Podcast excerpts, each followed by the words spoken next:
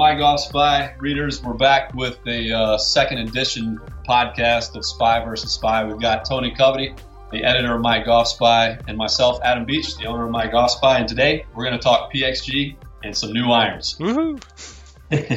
So, before we get this started, let's kind of rewind and go back to 3 years ago, Tony, when we published an article. I think it was the very first article anywhere about PXG. And we basically told people that the industry was better be ready for a wake-up call. And we got a lot of negative feedback and people saying that they would be out of business in 6 months. And we were crazy and we were on the take and we had sold out. So let's zip 3 years in the future. And let me ask you, what do you think about that? And do you see any sign of them going out of business? No, clearly that going out of business thing has not happened. I would say they reached, at least if Bob is to be believed, and I don't know, why you wouldn't take his word on something like this. They reached, not only reached profitability, but they did so much faster than they anticipated, and there doesn't seem to be any real limitation to that lasting. They're not going to go belly up tomorrow or the day after that by any stretch of the imagination. My sense is they're doing really well. That brings me to this one quote, Tony, that I love from Bob, and I think it kind of captures the essence of PXG and Bob Parsons. And he told me, Adam, if you ever want to win a farting contest, you have to be willing to shit your pants. And I think he has clearly shown that he is willing to shit his pants with PXG. Would you agree with that, Tony? He's definitely all in, and I would say fearless, not intimidated by the golf industry even a little bit. And he's always done things on his own terms. He's going to continue to run his golf company on his own terms. And there's certainly a risk in that, but so far that risk has more than paid off, I think. Yeah, so they've grown incredible amounts. So how many employees do they have now compared to when we first met them? I think they're up to 170. In fact, the first time we went to PXG, right, you remember they're operating out of these two trailers, double wides. I mean, really nice trailers, but nonetheless, they're basically trailers on a golf course with – and it was just a single golf course at that time.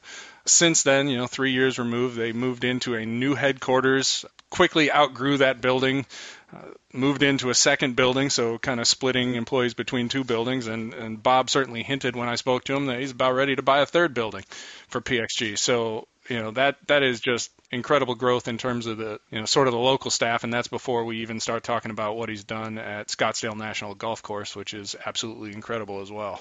Yeah, it's pretty remarkable, man. I mean, I've never seen, in my almost 20 years in the golf industry, I've never seen anything like this. And that gets me to the kind of the next thing. You and I were talking before about why is this different?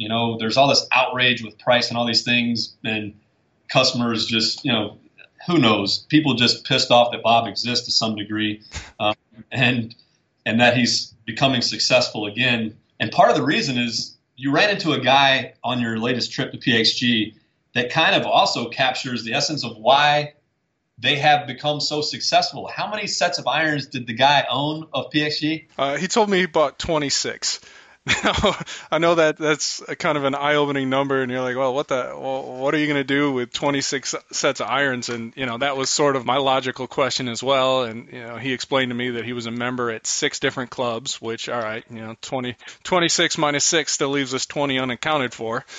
So then he explains that basically every time PXG came out with a new iron, new set of clubs, something new, he bought it. And so pretty quickly you can see how that multiplies. And he mentioned that he bought a couple of sets for friends and things like that. And so, while I think 26 is definitely not the typical quantity of sets that a PXG customer buys, it's certainly not unusual for men, gentlemen, women who are members at multiple clubs to essentially buy a set of clubs, set of PXG, to leave at every club they're a member of, one for home, one for travel. I mean, it adds up, and he's selling a lot of them to an affluent audience, for sure. Discuss how that makes things different, meaning let's take other brands like Callaway or Titleist or whoever that has then tried to now come out with irons in that similar price range, right? Where here's the difference, in my opinion. We talked about this previously, too, and that's, if you own a set of Titleist irons, that let's say, the ones that are, how much are the C16s, Tony? I'd have to check. They're up there. I mean, they're certainly spendy. So, but if you own a set of Titleist C16s, and you've paid almost the same amount of PXGs, at the end of the day, when a buddy looks in your bag, you still own a set of Titleist, right? Yeah. I mean, you want to. Some people call it elitist. You can call it exclusive, whatever you want. But the reality is, there's no entry level PXG at this point. So, while somebody might spend thousands of dollars on a set of epics if they see it as a status symbol, which certainly some will argue there's that element to PXG.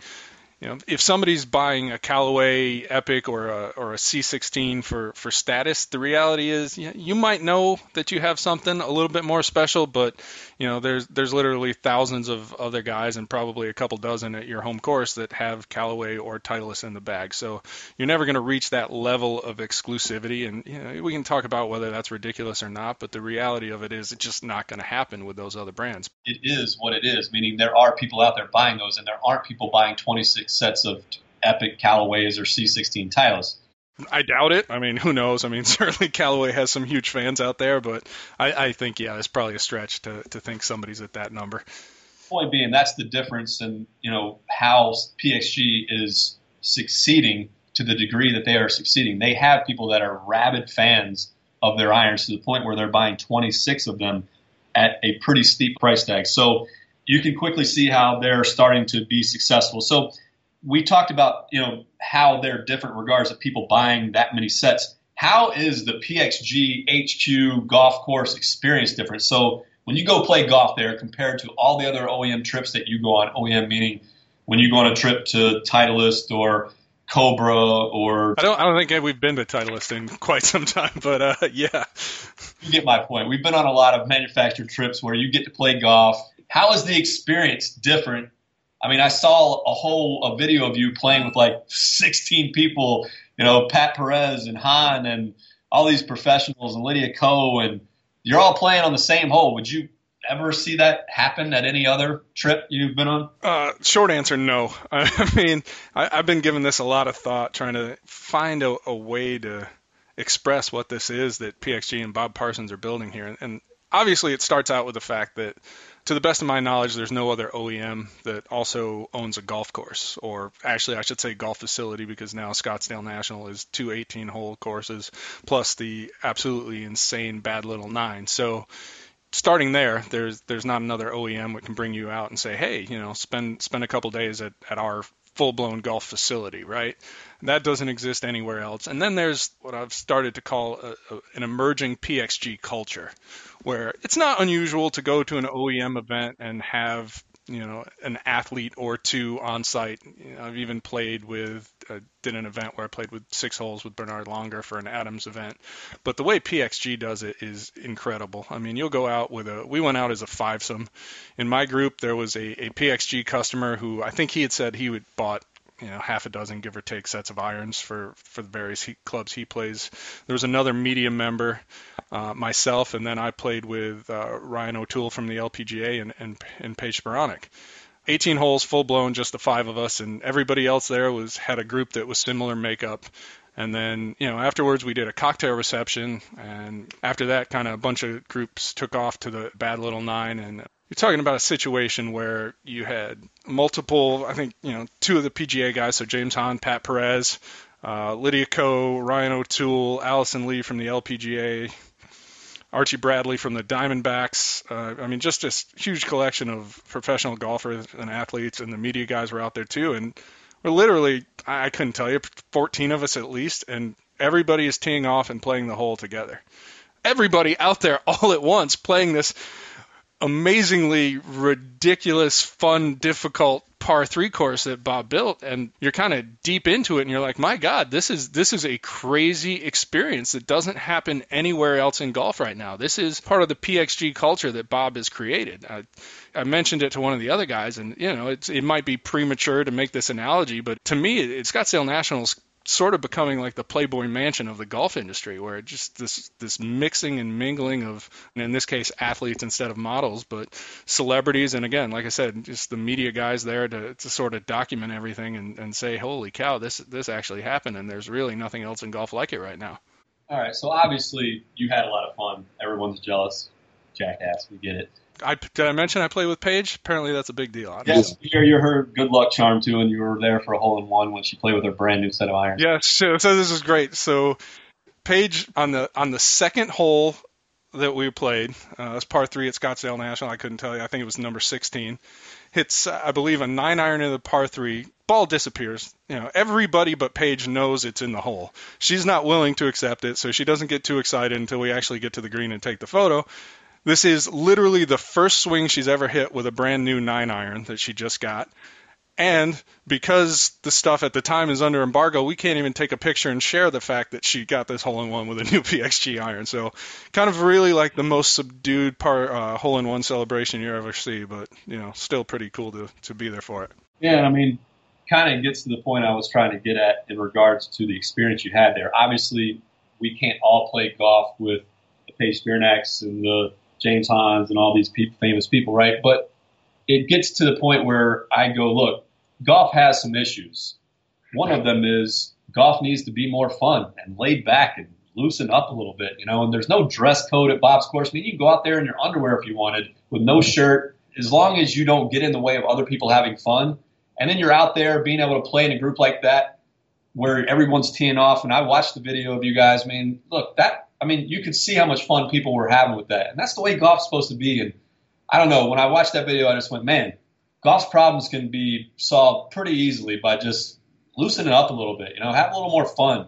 Well, yeah, it's a remarkable contrast, right? Because I think people, you know, obviously form perceptions of different people they see, you know, on the internet or on TV or whatever, and you don't know them, and you know, so you work off those assumptions. And certainly when you see a guy like Bob, who, you know, I think we can say is safely a billionaire and who has this exclusive golf facility, I couldn't imagine what, you know, the actual membership costs and the dues are and things like that.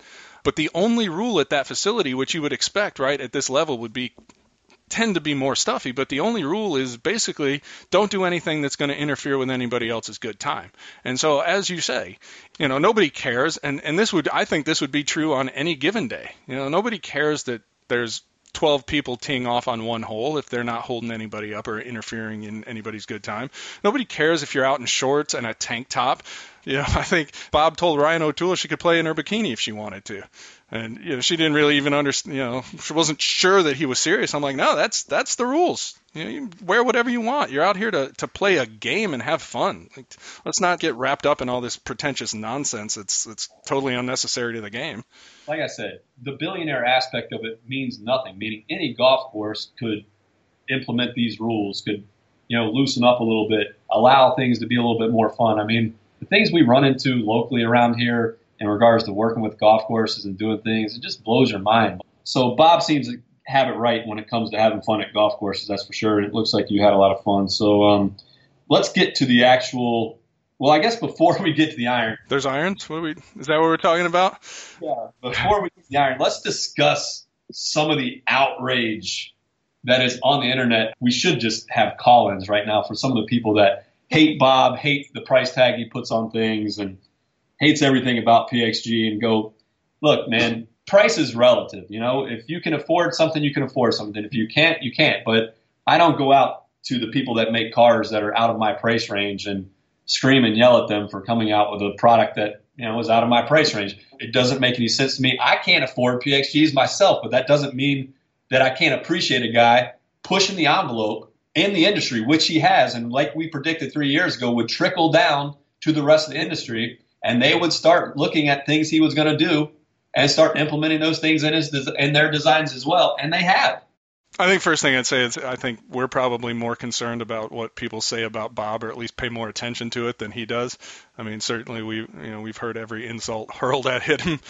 I understand where it comes from, right? Like this idea that in a situation where golf is on the decline, you have this guy who comes in out of nowhere and starts selling clubs, you know, $300 an iron, raised the price to $350 an iron, and now with the Gen 2, $400 an iron. So it's like, you know, golf should be more welcoming, and here's this billionaire who thinks he can come in here and sell clubs at this elitist price level. And, you know, so I get that, but at the end of the day, right, PXG's existence hasn't done anything to reduce the availability of clubs at another price point. So, you know, if Bob wants to sell irons at $400 a piece, good for him, so long as, you know, he doesn't come in and go, and while I'm at it, I'm going to buy every other golf company and raise the prices of those clubs too. It's not really an issue, right? You have other options, and you may want PXG, and, you know, I may want a Ferrari, but we all have restrictions.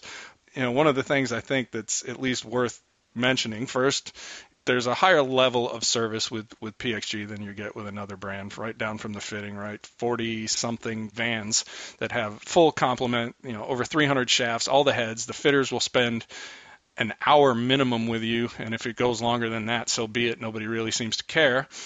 And once you've got the PXG clubs, they encourage you to come back in, get your, you know, they call it a spec check, come in, do another mini fitting, and if minor adjustments need to be made, no big deal. And if you need to go into something completely different, they offer that at an affordable price.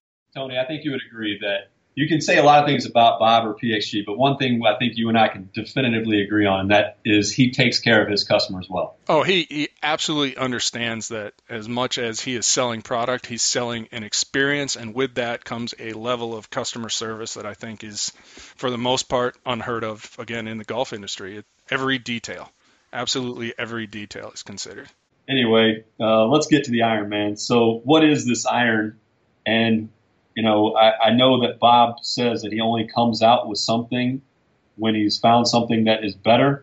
So I would assume that this second-gen iron means the first-gen iron is now the second best iron ever made, he says? That is the story from PXG, right? The new 0311 Gen 2, which is actually a family of irons, so four distinct models in the set, plus an updated driving iron, is now the best iron ever made, and that makes the original the second best. And, you know, take it for what it's worth, but I would expect bold claims from PXG. Yeah, so you got to test those out there when you were at the PXG facility. So what did you think about them? What can you tell golfers about them? What makes them better than Gen 1? Well, the talking point certainly is that they're better in every way, and so we're talking, you know, ball speed, faster ball speeds, more distance, higher launch, higher peak trajectory, tighter dispersion, little less spin. Better looking iron for sure, and better turf interaction too, which is something you and I have talked about with the originals that we felt kind of needed to be addressed. So that's kind of the quick points and how we get to better in every way, if you will. Obviously, you're saying longer distance, higher launch, lower spin, higher peak, all this stuff, right? So you got to test them. Would you agree with most of those claims? Yeah, as much as it pains me to admit it, yeah. I think they've done another fantastic job. And we did probably as much apples to apples as you're ever going to do in a fitting event. So we started out with my 0311 7-iron, which currently has a Project XLZ 6.5 shaft in it. We matched it up with the new 0311 Gen 2 P iron, which is the linear match for the original, put the same shaft in it and started out by comparing the numbers. And absolutely, I saw everything that Bob said I would see there. So again, the higher launch, a little bit lower spin, but with the steeper descent angle, certainly not a concern. About a half a club longer on a typical shot, and maybe even a little bit better when I really got a hold of it. I was hitting the 7-iron like 215. I mean, how far are these? How long are we hitting these irons at this point? Well, I mean, so again, we're at Arizona, so the climate's a little different than what I was typically used to. But I was steadily 180 yards with the new 7-iron, about 175. So with the other, give or takes, about, you know, 10 yards longer. So I tell people 165 is my good 7-iron distance here at home. So I expect to be a little longer down in Arizona, but not that much longer. And when I tried the XF 7-iron, it was 190 consistently, and I'm like, my God. And again, we can talk about jack lofts and things like that, but it launches high, it lands soft, and it's absolutely insane.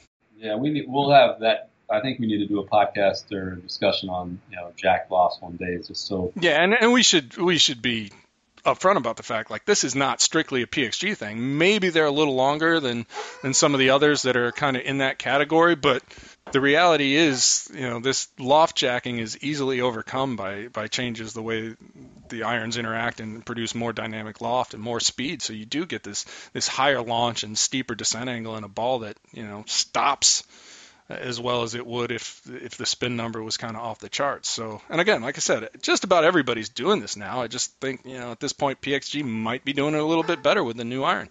So you obviously played the 0311s before they were in your bag, or what do you have in the bag now? So yeah, I mean, you know how I am. I kind of go back and forth with a lot of different things. So 0311s I played steadily for 2 years, which is basically unheard of for me for an iron. Did some experimentation with the one length, and I may try it again, but you know, let's just say it didn't go well for me out of the gate. Not that much of anything went well for me last year. Most recently, the Mizuno MP18s, a blended set there as well, that I really love. But you know, the performance I saw from the PXG, at least while I was in Arizona, and right there's a honeymoon period, but you know, I'm going to start the year with them in the bag, no question. What did you end up with the combo set of? Yeah, so I mean, there's still a part of me that thinks, yeah, I can handle that tour iron, at least in the short irons. It's over my head, and I'm going to admit that. So we didn't go that route. We did do a combo set of XFs and Ps. I did 4 through 6 in the XF, and man, seeing that 190-yard 7-iron, I really thought long and hard about taking it all the way up to the 7, but I settled on keeping it the 6. And there's a part of me too, because we haven't talked about the SGI yet, which is the fourth and entirely new model this year. I actually gave some thought to even a 4-iron in that, because this iron is massive, right? Big, wide sole, thick top line, definitely longer blade length. And you know, with the way the iron is, kind of the curves and whatnot, they do a decent enough job hiding the bulk, but it's still a big iron. But my God, it just goes, and it goes high. And really what I think completely differentiates the 0311 Gen 2 SGI from anything else in that category is the feel, where the feel of that iron is almost indistinguishable from the tour iron, which is essentially a blade. And you don't get that in that category. You just don't. Hold on. We forgot to mention the new material that goes in, the new goo. Right, yeah. So there's this new goo. TPE is gone. They spent a lot of time trying to figure out how they could refine and make the new iron better while still using the TPE, and eventually they realized that if we were going to actually get all the things that Bob wants us to get out of a new iron, we need a new material. So they went out and found this new polymer. That's what they're calling it. It's called Core 2. It's a new polymer. They're not saying exactly what it is, except to say that it's definitely not foam. It's basically more responsive than the TPE, which is where the increased speed comes from, and really elements of the improved feel as well. So when do you think they will come out with a new PXG Gen 3? Well, it took them 3 years to get this one. And honestly, anytime you see kind of a new iron that you really love, you're like, man, you know, where the hell do they go from here? And that's especially true here, because I just don't know, you know, how much higher can you make it go? How much faster can you make it go? So I think 3 years at least is a reasonable projection. Okay, well, I guess in Bob Parsons' voice, we'll talk again in 3 years, brother. Sounds good, man.